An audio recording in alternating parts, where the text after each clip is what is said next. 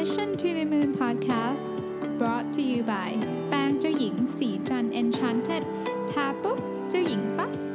สวัสดีครับยินดีต้อนรับเข้าสู่ Mission to the Moon Podcast นะครับ วันนี้เราจะมาคุยกันถึงเรื่องของครอบครัวแห่งอนาคตนะฮะก็คืออนาคตเนี่ยครอบครัวเนี่ยจะมีลักษณะเป็นยังไงบ้าง ผมเอา headline มาก่อนนะครับ headline นี้เป็นเป็นสรุปนะก็คือครอบครัวจะมีคนน้อยลงนะครับ แล้วก็จะมีคนที่เป็น single parent ก็คือเลี้ยงลูกแม่เลี้ยงพ่อเลี้ยงเดี่ยวเนี่ยนะครับหรือว่าคนที่อยู่คนเดียวเลยนะฮะเยอะขึ้นนะครับ แต่ว่าการที่เด็กน้อยลงนี่ไม่ได้ควาว่าตลาดนี้จะเล็กลงนะเพราะว่าเพราะว่าอะไรเดี๋ยวเราไปดูกันนะครับ แต่ว่าประเทศเนี่ยจะมีจะมีความท้าทาย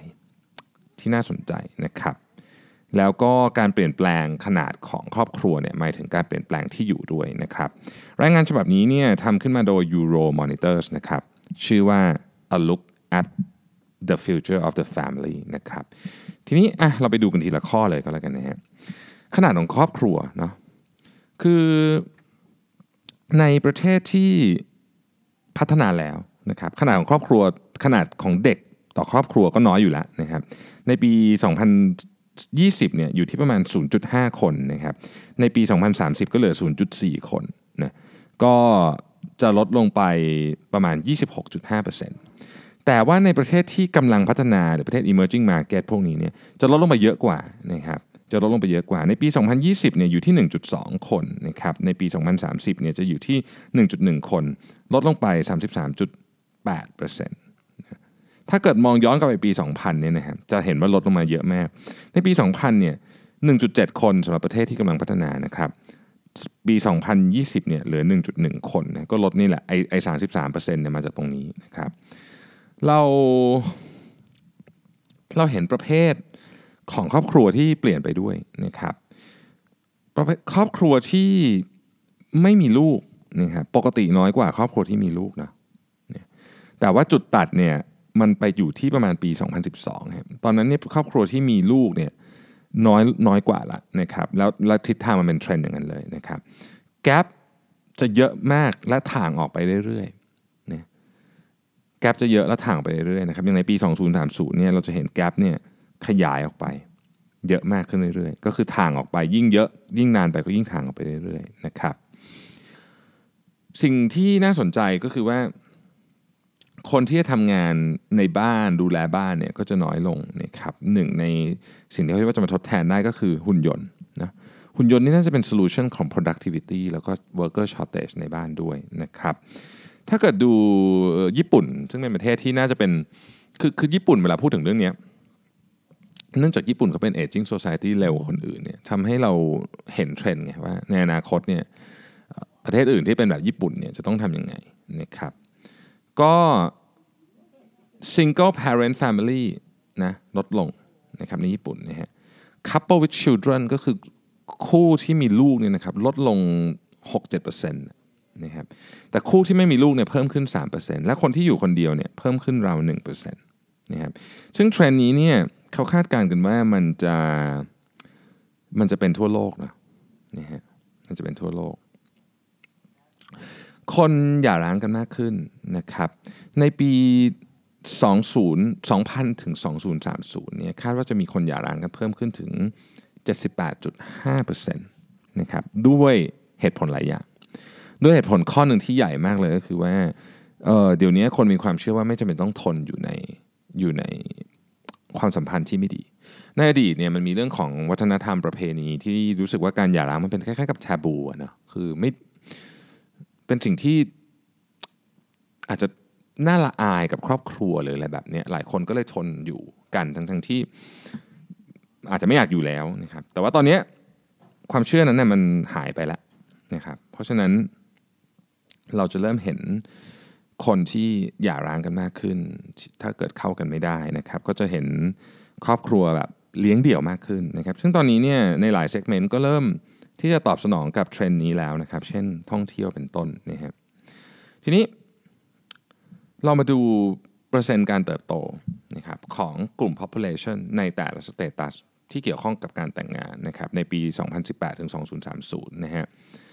เอาคนโสดก่อน คนโสดนี่เติบโต 30%นิดๆนะครับ แต่งงานเนาะ แต่งงานเติบโต 40%บางอันมันซ้ำกันนะครับ เช่นแต่งงานแล้ว แต่งงานแล้ว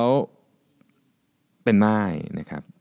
40%นิดๆ แต่ว่า divorce เนี่ยเติบโตเยอะมากเนาะ 78%นะครับประเภทของครอบครัว ที่เติบโตน้อยที่สุดเลย คือครอบครัวที่มีลูกคู่ที่มีลูกนะครับเติบโตน้อยสุดนะฮะเติบโตน้อยรองลงมาก็จะเป็นครอบครัวเลี้ยงเดี่ยวนะครับ เยอะขึ้นไปอีกนิดนึงเนี่ยนะครับ ก็เป็นครอบครัวที่ไม่มีลูกนะครับ แต่ที่เติบโตเยอะสุดเลยเนี่ยนะฮะคือการอยู่คนเดียวฮะนี่เติบโตเยอะสุดนะครับ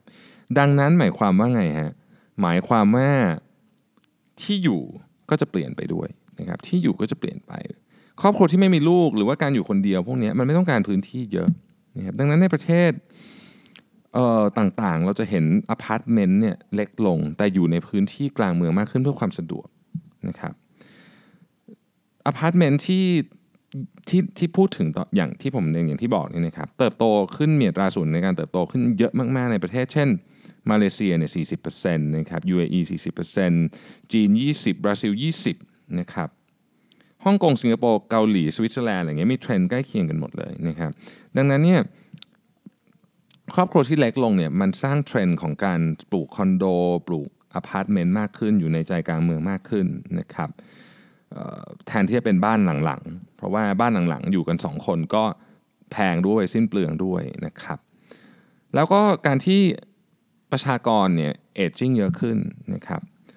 เอ่อมันมีธุรกิจ2อันที่ขยายขึ้นแน่นอนก็คือ healthcare เนาะกับ retirement home นะฮะ retirement home ทีนี้บ้านครอบครัวที่จะมีคนอายุเกิน 60 อยู่ในบ้านเนี่ยคาดการณ์กันไว้ว่าตอนนี้มีประมาณสัก 800 ล้านครอบครัวนะครับซึ่งครอบครัวนี้ก็ต้องการ ต้องการการดูแลเป็นพิเศษ ต้องการเทคโนโลยีเป็นพิเศษนะครับตอนนี้เราจะเห็นเทรนด์ของ Smart Home เข้ามาช่วยผู้สูงอายุมากขึ้น Smart Home Smart Device ต่างๆนะครับ Apple ก็ลงมาเล่นในตลาดนี้ และ Apple เองเนี่ยคาดการณ์ว่าจะเป็นผู้เล่นใหญ่เลยนะในในธุรกิจ Smart Home นะครับเออเซนเซอร์ต่างๆนะครับเรื่องของหมอทางไกลนะครับเรื่องของ Emergency Service นะครับเออบ้านที่สร้างขึ้นมาสำหรับซีเนียโดยเฉพาะนะครับ หรือ retirement home นะฮะที่มีหลากหลายมากขึ้น ให้ตรงกับความต้องการมากขึ้นนะครับธุรกิจ service ในการดูแลผู้สูงอายุอันนี้ขยายแน่นอนนะฮะหุ่นยนต์นะครับที่จะมาช่วยดูแลผู้สูงอายุ อันนี้ก็ขยายเหมือนกันนะครับหนึ่งในอันหนึ่งที่ขยายมากคนนึกไม่ค่อยถึงเรื่องนี้คือ การแก้ปัญหาเรื่องความเหงาของผู้สูงอายุฮะธุรกิจจำนวนมากเนี่ยนะครับตอนนี้มีสตาร์ทอัพหลายหลายเจ้าเลยนะพยายามที่จะจัดการกับปัญหานี้เนาะ ความเหงาของผู้สูงอายุนะครับเป็นเรื่องที่ความเหงาอย่างที่บอกนะฮะความเหงานี่เป็นเป็นฆาตกรเลยนะอันตรายพอสูบบุหรี่นะฮะคนเหงา เพราะฉะนั้นต้องระวังผู้สูงอายุเองก็จะมีปัญหาเรื่องนี้นะครับการสร้าง community ที่ที่เหมาะแล้วก็ทำให้ผู้สูงอายุมี activity ในการทำให้รู้สึกยังหนุ่มสาวอยู่เนี่ยจะช่วยลดเรื่องนี้ได้นะครับ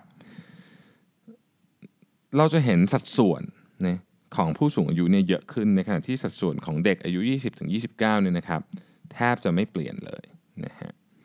ดังนั้นข้อสรุปก็คือว่าตอนนี้เรากำลังเข้าสู่ยุคใหม่จริงๆนะครับยุคใหม่จริง ๆ ที่ทุกอย่างเปลี่ยนไปหมดนะครับคนจะใช้คำว่าโดดเดี่ยวมากขึ้น ถ้าพูดในแง่ถึงในแง่ของจำนวนต่อครอบครัวก็ว่าได้ แต่ว่าก็จะมีสังคมอีกแบบหนึ่งเกิดขึ้นนะครับเเด็ก เจเนอเรชันใหม่เนี้ยก็จะมีมีหน้าที่อาจจะไม่ใช่หรอกคือต้องก็ต้องดูแลคุณพ่อคุณแม่ที่ที่อายุมากขึ้นนะครับอันนี้เป็นเรื่องอันนี้เป็นเรื่องธรรมดาแล้วแต่ว่า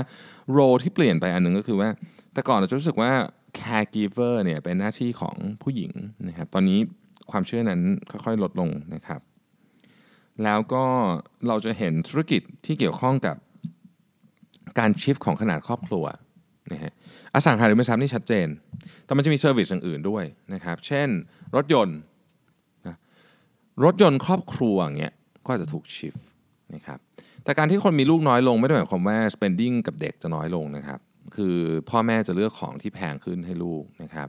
ธุรกิจการศึกษา ซึ่งแน่นอนว่าเกี่ยวข้องกับการฟีดเด็กเข้าไปในซิสเต็มอันเนี้ยอันเนี้ยโดนกระทบแน่นอนนะครับ ไม่ต้องพูดถึง disruption technology แต่ว่าจำนวนคนที่เรียนที่เป็นเด็ก แต่ผู้ใหญ่เองก็อยากเรียนเพิ่มขึ้น เพราะฉะนั้นคือทุกอย่างมันเปลี่ยนหมดนะฮะถ้าเกิดเราดูใน ecosystem เนี่ยเราก็จะเห็นว่ามันมีมันมีอะไรที่เปลี่ยนแปลงไปเยอะ แต่ว่าขนาดและและทิศทางของคนที่เปลี่ยนไปเนี่ยมันเป็นโอกาสทางธุรกิจนะที่น่าสนใจที่สุดก็คือครอบครัวที่อยู่คนเดียวฮะก็คือโสดเลยอยู่คนเดียวเลยเนี่ยจะเพิ่มขึ้น ซึ่งมันอาจจะหมายถึงว่ามันจะมีธุรกิจบางอื่นที่ขยายตัวขึ้นหรือเปล่า นะครับเราอาจจะเห็นหุ่นยนต์ที่เป็นเพื่อนกับคนที่อยู่คนเดียวไหม หรือว่ายังไงเรามันน่าจะมีอะไรเกิดขึ้นในในธุรกิจนี่ลอง imagine ดูว่า ถ้าเราต้องอยู่คนเดียวทำงานแล้วกลับมาบ้านเนี่ยอะไรน่าจะเป็นสิ่งที่เราอยากได้ ธุรกิจ entertainment จะขยายได้มากกว่านี้อีกไหมนะครับหรือว่าในอนาคตเนี่ยความหมายเขาไม่อยู่คนเดียวเนี่ยคืออยู่คนเดียวในโลกจริง แต่ว่าในโลกเสมือนหรือ virtual reality ที่เราสามารถ connect เข้าไป เราอาจจะเป็นเหมือนในหนังภาพยนตร์ไซไฟที่เรามีอีกโลกหนึ่ง ตัวตนของเราอีกคนหนึ่ง เราไปเจอคนมากมายอยู่ในนั้น เราอาจจะเข้าสู่ยุคที่เรามีคำว่าสังคมเสมือน virtual society อย่างแท้จริงก็ได้นะครับ เป็นช่วงเวลาที่น่าตื่นเต้นจริงๆนะสำหรับผมแล้วก็เชื่อว่าสำหรับทุกท่านด้วย เราจะเห็นอะไรที่เราไม่เคยเห็นอีกเยอะมากใน 10 ปีต่อจากนี้ ขอบคุณที่ติดตาม Mission to the Moon Podcast ครับ สวัสดีครับ